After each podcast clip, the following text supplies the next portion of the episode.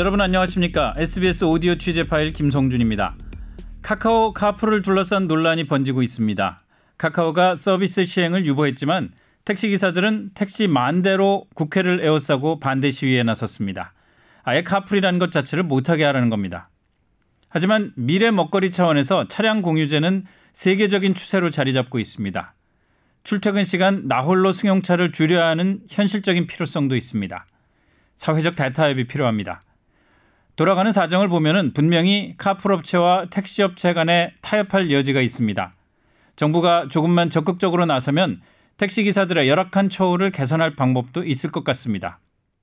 무작정 내가 모두 가져야겠다는 생각만 버리면은 상생의 기회를 잡을 수 있습니다.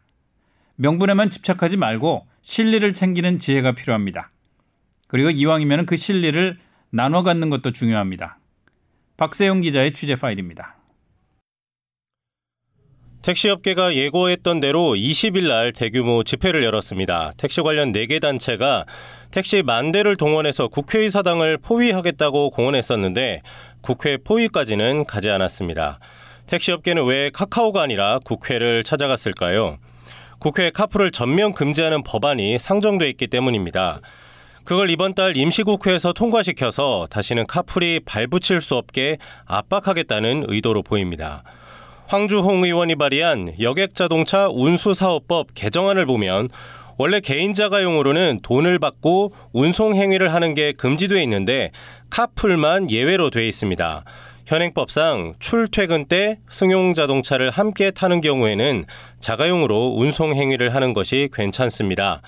황 의원의 개정안은 이 예외 조항을 없애자는 겁니다. 이 개정안이 이번 달에 만약에 국회 본회의를 통과한다면 카풀은 그 자체로 불법이 됩니다. 카카오의 시범 서비스도 물론 불법이 되겠지요.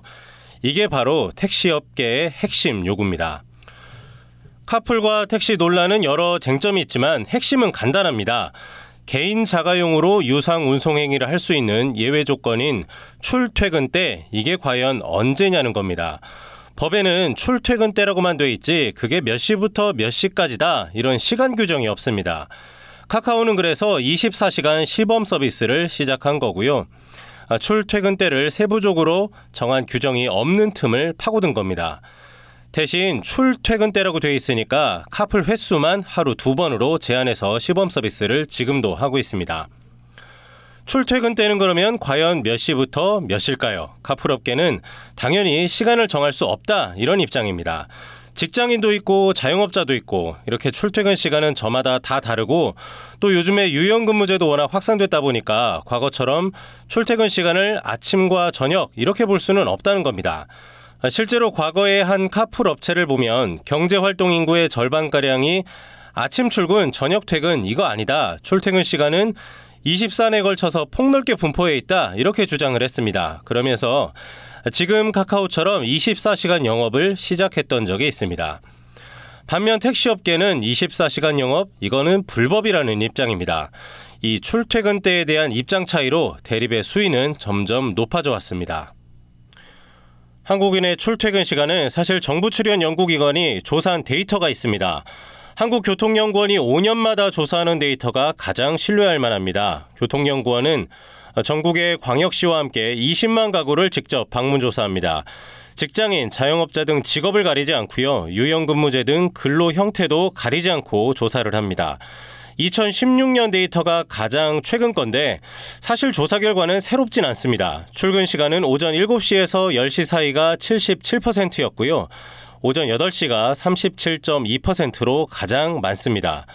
퇴근은 오후 4시에서 9시 사이가 60% 정도고요. 오후 6시가 19.2%로 가장 많았습니다. 이렇게 보면 출근보다는 퇴근 시간이 약간 더 폭넓게 분포해 있습니다. 비슷한 데이터가 한 가지 더 있습니다. 소개를 해드리면 한국여성정책연구원의 2016년 여성관리자 패널 조사입니다. 이걸 보면 한국 여성의 출퇴근 시간이 나와 있습니다.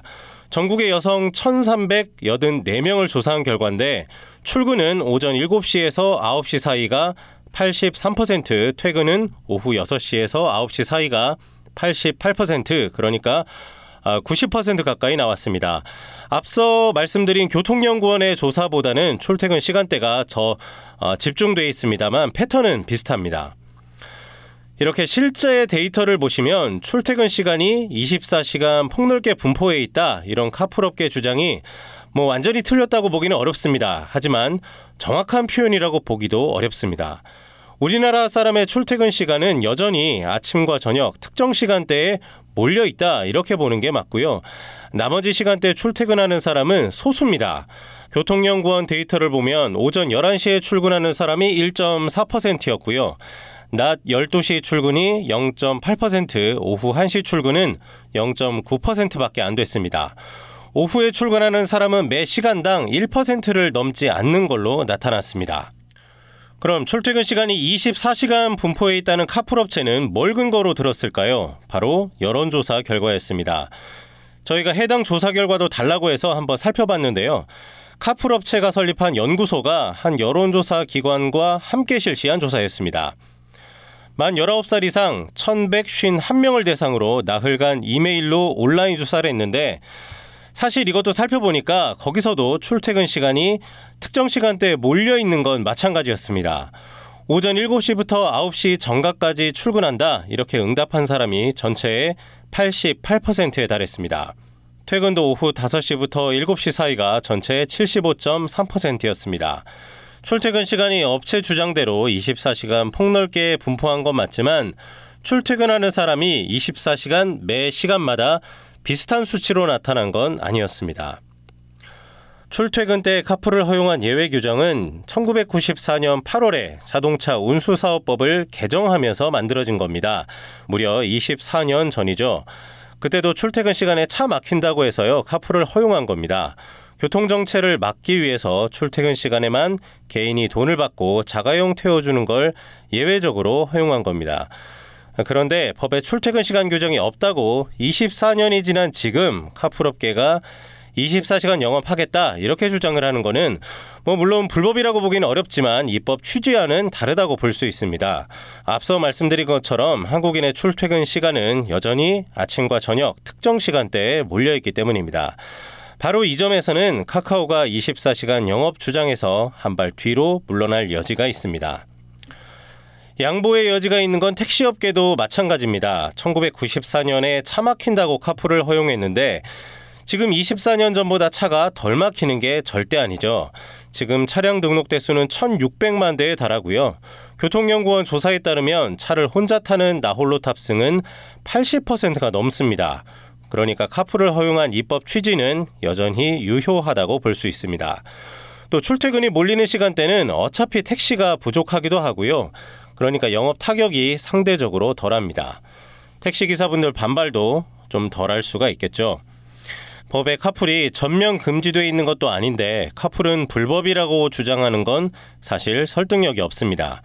카풀 전면 금지법을 통과시키라 이 택시업계의 요구도 사실 시민들의 지지를 얻기는 힘들어 보입니다.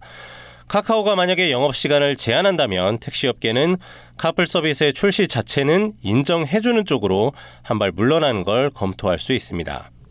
19일에 한 언론은 택시업계가 처음으로 자구책을 내놨다면서 택시 중심으로 카풀을 운영하는 방안을 내놨다고 보도를 했습니다.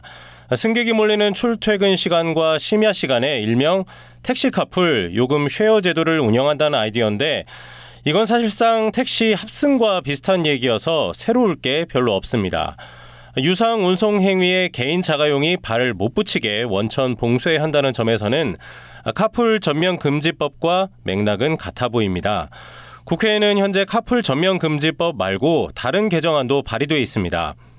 출퇴근 시간을 오전 7시에서 9시, 오후 6시에서 8시 이렇게 구체적으로 정하자는 개정안입니다. 개정안을 발의한 문진국 의원 비례대표인데요. 이문 의원은 전국 택시노동조합 연맹 위원장 출신입니다. 택시로 국회를 포위하는 것만으로는 이 문제가 쉽게 해결될 것 같지 않습니다. 지금까지 오디오 취재 파일이었습니다.